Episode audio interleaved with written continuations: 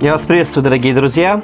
Меня зовут Максим Король, и это мой очередной подкаст. Сегодня я хочу с вами поговорить на тему христианских интернет-диспутов, а точнее о том, каким нам нужно методом пользоваться и как нам нужно их проводить. Сразу оговорюсь, лично я не являюсь суперспециалистом ведения каких-либо дебатов в интернет-пространстве по одной простой причине – у меня попросту нет желания что-либо доказывать человеку, которого я не знаю и не вижу. Особенно, если в последнем случае отсутствует фотография в профиле. Э, кроме того, я считаю, что вести интернет-дискуссии является неблагодарным делом. По одной простой причине. Мы, во-первых, никогда не сможем нормально подискутировать э, с богословским оппонентом, потому что как только ты начинаешь публично выражать э, свою позицию и начинаешь дискутировать с оппонентом, сразу же подключается какой-то другой человек, а потом третий, четвертый, и зачастую они пишут не по теме, а то, как им кажется, как они понимают предмет дискуссии. В итоге, знаете, подобные интернет-диспуты сразу превращаются в такой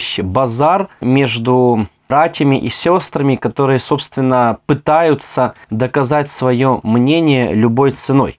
Но все же изредка приходится объяснять свою позицию э, в виртуальном пространстве, виртуальным личностям по причине недопонимания. Э, мне нравится, и я вижу пользу в реальных дебатах по богословским вопросам. Э, в реальных я имею в виду те дебаты, которые происходят в реале или в реальном времени, когда ты стоишь или сидишь и видишь человека в лицо. Поэтому подискутировать с человеком, понять его позицию, если нужно исправить или исправиться самому, я лично от этого получаю духовное наслаждение и назидание. Но причины, которые побудили меня вот сейчас говорить о методах и характере ведения диспутов, заключаются в наблюдении за людьми, которые доказывают и стремятся защитить свою точку зрения, свой взгляд на тот или иной богословский, богословский вопрос. И этих христиан я знаю, я искренне их люблю и уважаю, но мне до слез тяжело смотреть, как верующие начинают ругаться друг с другом, злословят, э, поливают словесной грязью один другого, переходя на личности. И все это делается ради того, чтобы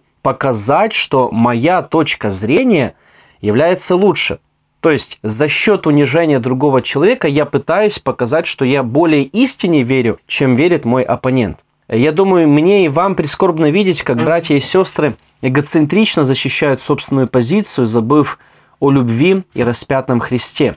Всякая грубость, она сразу начинается восприниматься как строгость и принципиальность в своих убеждениях. Но на самом деле с библейской точки зрения так нельзя вести какие бы то ни было диспуты. Нередко я и сам замечаю, что мое отношение к дискуссиям не такое, каким мне бы хотелось их видеть с точки зрения Писания. Поэтому давайте мы с вами в текущем подкасте порассуждаем о том, как нам нужно вести дискуссии друг с другом, как мы должны практически выражать свои мысли, чтобы не быть посмешищем для окружающего мира, которые не познали Христа, но видят нас каждый день, как не стать соблазном для немощных братьев и сестер, которые с недавних пор начали называться верующим. И за предпосылку наших рассуждений я предлагаю взять э, следующие стихи Священного Писания, которые очень хорошо нам известны. Первое послание Петра в 3 главе 15 стихе написано «Господа Бога светите в сердцах ваших, будьте всегда готовы всякому требующему вас отчета в вашем уповании, дать ответ с кротостью и благоговением». А в Евангелии от Иоанна, 13 главе с 34 стиха написано слова Иисуса Христа –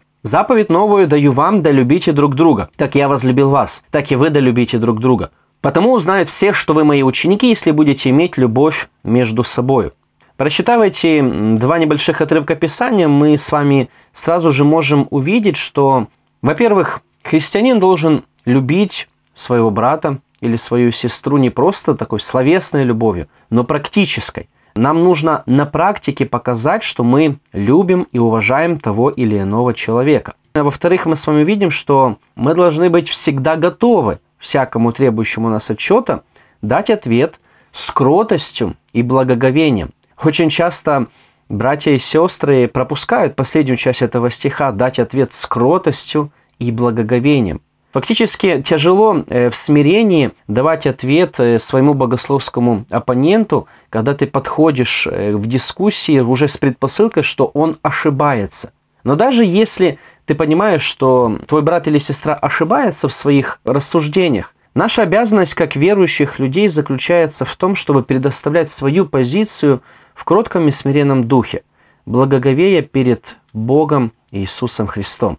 Давайте мы с вами посмотрим на то, какими должны быть наши внутренние убеждения в методике ведения христианских диспутов. Во-первых, христианину нужно осознавать владычество Иисуса Христа в своей жизни. Защищая свою точку зрения, мы обязаны не просто теоретически знать и верить в то, что Иисус Христос является господином нашей жизни, но и свидетельствовать об этом через свою жизнь. Осознание господства Христа непременно будет выражаться в наших действиях. Почему вот так важно осознавать, что Иисус Христос является нашим господином? Как раз по той причине, если по факту мы не подчиним Иисусу Христу наши мысли и слова, не сверим свои убеждения во свете Писания, а просто предоставим их людям, нас не поймут. Даже самые верные доктринальные убеждения без практической жизни их выразителя будут восприниматься людьми за заблуждение. Во-вторых, христианину нужно понять источник своих рассуждений. Священное Писание ясно показывает нам, что Источником наших действий может быть Бог, сатана или плоть. Всего лишь три. Несомненно, само понятие христианин свидетельствует о божественном источнике рассуждений. Но мы вынуждены согласиться, что не все христиане являются христианами. И даже не все христиане, которые по-настоящему христиане, могут правильно с богословской и практических точек зрения рассуждать о предмете диспута. Причины этому явлению есть разные, начиная от действия греховной плоти, которая продуцирует плотские желания – и заканчивая упорным желанием всеми способами поставить своего собеседника в неловкое положение. Например, очень часто во время диспута происходит подмена понятий. Также нередко страстное и субъективное желание человека защищаться плотскими методами переходит в то, что человек начинает говорить о личности того, с кем он дискутирует, нежели о самом предмете диспута. Поэтому нам очень важно понимать источник своих рассуждений. В-третьих, Христианину нужно понять мотивы своих рассуждений по отношению к оппоненту. Иногда люди преследуют свои, а не Божьи цели в диспуте. Подобное является следствием наследственной греховной природы. Почему мы решили участвовать в дискуссии? Что нами движет изнутри? Мы хотим публично осмеять мнение человека и показать его никчемность и невежество?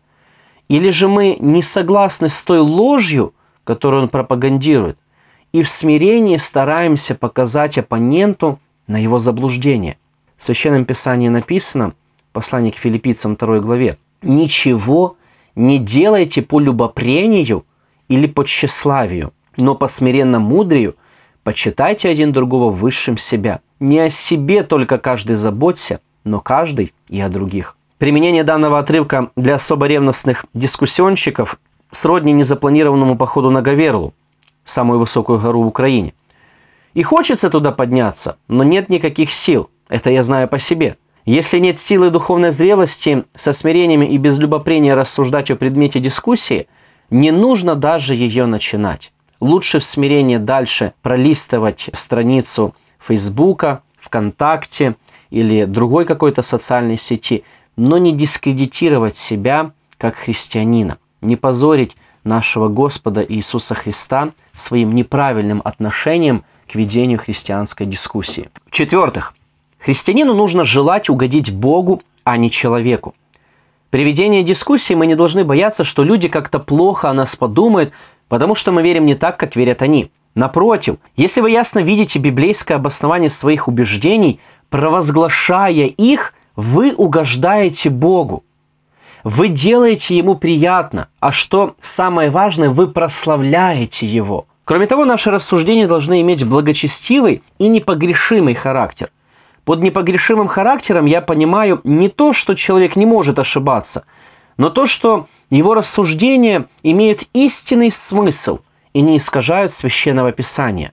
Люди часто не понимают друг друга по той причине, что пользуются различными герменевтическими методами. И вместо того, чтобы вынести из текста подлинный смысл, то есть авторский смысл, они привносят туда свое понимание, то, чего автор даже не подразумевал, когда писал свой текст. Итак, мы кратко поговорили с вами о внутренних убеждениях, которыми обязан руководствоваться христианин, если он занимается защитой и обоснованием своих убеждений. Теперь давайте мы с вами посмотрим, как могут внешне выражаться защита наших убеждений. Итак, первое. Аргументированно представьте свои размышления. Наши аргументы могут основываться на субъективном опыте или же на библейских доказательствах. Зачастую происходит комбинированная аргументация, временами противоречащая друг другу по своему характеру. Нередко субъективный опыт обобщается и применяется ко всему предмету спора, к структуре, организации и так далее. Например, можно услышать «А вы все такие гордые, потому что я общался с людьми ваших убеждений». Это называется обобщением частных случаев, и это логическая ошибка. В итоге у оппонента возникает недоумение, так как он точно знает, что не является таковым, каким его предоставляет аргументатор. Поэтому, когда мы что-то доказываем или представляем свою точку зрения, у нас с вами должны быть объективные аргументы, основывающиеся как на внешних доказательствах, так и на внутренних, то есть библейских. Второе. Старайтесь максимально точнее понять точку зрения своего собеседника. Будучи ослеплены собственной правотой, бывает, что мы не вникаем до конца в суть доказательств оппонента. И в итоге происходит непонимание между людьми. Таким образом, дискуссия идет как бы на одну тематику, но по факту все рассуждения происходят в разных ракурсах. Из-за этого происходят обиды и разногласия, удаляют из друзей, блокируют и так далее. Предмет спора в итоге утерян. Миллард Эриксон в своем труде «Христианское богословие» мудро заметил – Будучи сосредоточенными на собственных личных желаниях, интересах и мнениях, мы смотрим на вещи исключительно со своей точки зрения. Наши желания настолько важны для нас, что мы не можем поставить себя на место других людей и увидеть их нужды или представить себе, что они могут понимать ситуацию в несколько ином свете. Конец цитаты. Таким образом, давайте стараться не клеймить собеседника еретиком, если а мы не до конца поняли его позицию. Б. Если мы думаем, что поняли его позицию, но на самом деле поспешили с своими выводами. И В. Если по Писанию этот взгляд не является ересью. Важно помнить, что существует еще разномыслие и заблуждение. Проблема в том, что мы нередко ересью называем то, что на самом деле является разномыслием или заблуждением. В-третьих, ведя дискуссию, исключите мирской характер доказательств своего мнения. Смотря различные теледебаты, можно заметить, каким уловкам прибегают оппоненты для того, чтобы завести в тупик своего соперника и убедить зал в своей правоте. Применяется манипуляция сознанием, даются различные лживые факты, обобщение субъективного опыта, подмена понятий и так далее. В христианских дебатах подобное должно исключаться. К сожалению, история церкви забилует примерами людей, которые часто вели себя неподобающим образом, когда защищали истины Слова Божьего. Тем не менее, как бы нам не нравились герои прошлых веков, нашими примерами в поведении должны быть не люди, которые в спорах часто кричали, обзывались или применяли физическое насилие. Нам с вами нужно подражать Иисусу Христу, который практически во всех дискуссиях вел себя кротко и мудро. Также нам нужно руководствоваться принципами Слова Божьего, в котором показана природа поведения христианина. И в-четвертых, будьте готовы поменять свою точку зрения. Наверное, это самый сложный пункт для воплощения в жизнь. Но если Священное Писание в историко-грамматическом истолковании опровергает ваши убеждения, то почему бы в смирении не признать свою неправоту? Никогда не отстаивайте убеждения, которые противоречат всему библейскому учению. Никогда не соглашайтесь с мнением по причине большого количества одобрения от людей – если точка зрения противоречит Слову Божьему, будьте готовы ее поменять. Свои убеждения нужно строить на краеугольном камне, которым является Священное Писание. И под конец данного подкаста давайте мы с вами обратим внимание на характер доказательств своего мнения. За предпосылку рассуждения давайте мы посмотрим на следующие стихи Писания, послание к Галатам, 5 глава с 14 стиха. «Ибо весь закон в одном слове заключается – люби ближнего твоего, как самого себя. Если же друг друга угрызаете и съедаете, берегите, чтобы вы не были истреблены друг другом. А к Титу во второй главе апостол Павел пишет, «Во всем показывай в себе образец добрых дел, в учительстве чистоту, степенность, неповрежденность, слово здравое неукоризненное, чтобы противник был посрамлен, не имея ничего сказать о нас худого». Итак, каким должен быть характер дискуссии? Первое. В вопросах и ответах проявляйте христианскую рассудительность и степенность. Второе. При аргументации своих взглядов используйте мудрость Священного Писания. В-третьих, будьте точны в своих утверждениях и богословских формулировках. Четвертое. Доказывайте свое мнение ласково. Не проявляйте грубость к оппоненту. Пятое. Проявляйте кротость и смиренно-мудрие. Шестое. Не используйте сарказм. Седьмое. Не оскорбляйте своего собеседника. Восьмое. Умертвите гордость в своих рассуждениях. Девятое. Удалите раздражение, крик и злобу один на другого. Десятое. Будьте сострадательны друг к другу, прощайте и почитайте один другого высшим себя. Не пустословьте, дорожите временем и не тратьте его на бесплодные споры. Уважайте позицию своего собеседника и не завидуйте ему в том, что он более интеллектуален, чем вы. Удалите всякое словесное любопрение. Завершая дискуссию, обязательно сохраните мир со своим собеседником, если это, естественно, зависит от вас. Терпеливо относитесь друг к другу и не подкалывайте один другого. Помните о том, что вы грешники, которые также спасены благодатью Иисуса Христа. Исправляя кого-то, наблюдайте за собой, чтобы не впасть в подобное искушение. Помните, что то, что вы сеете, то и пожнете – Проявляйте милосердие друг к другу. Не судите друг от друга прежде времени.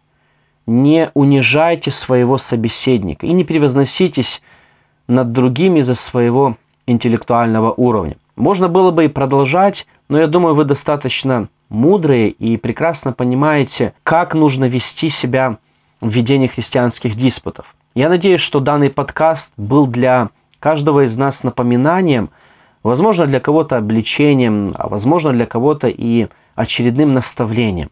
Пусть Господь вас благословит в верном следовании за Ним. Всего хорошего.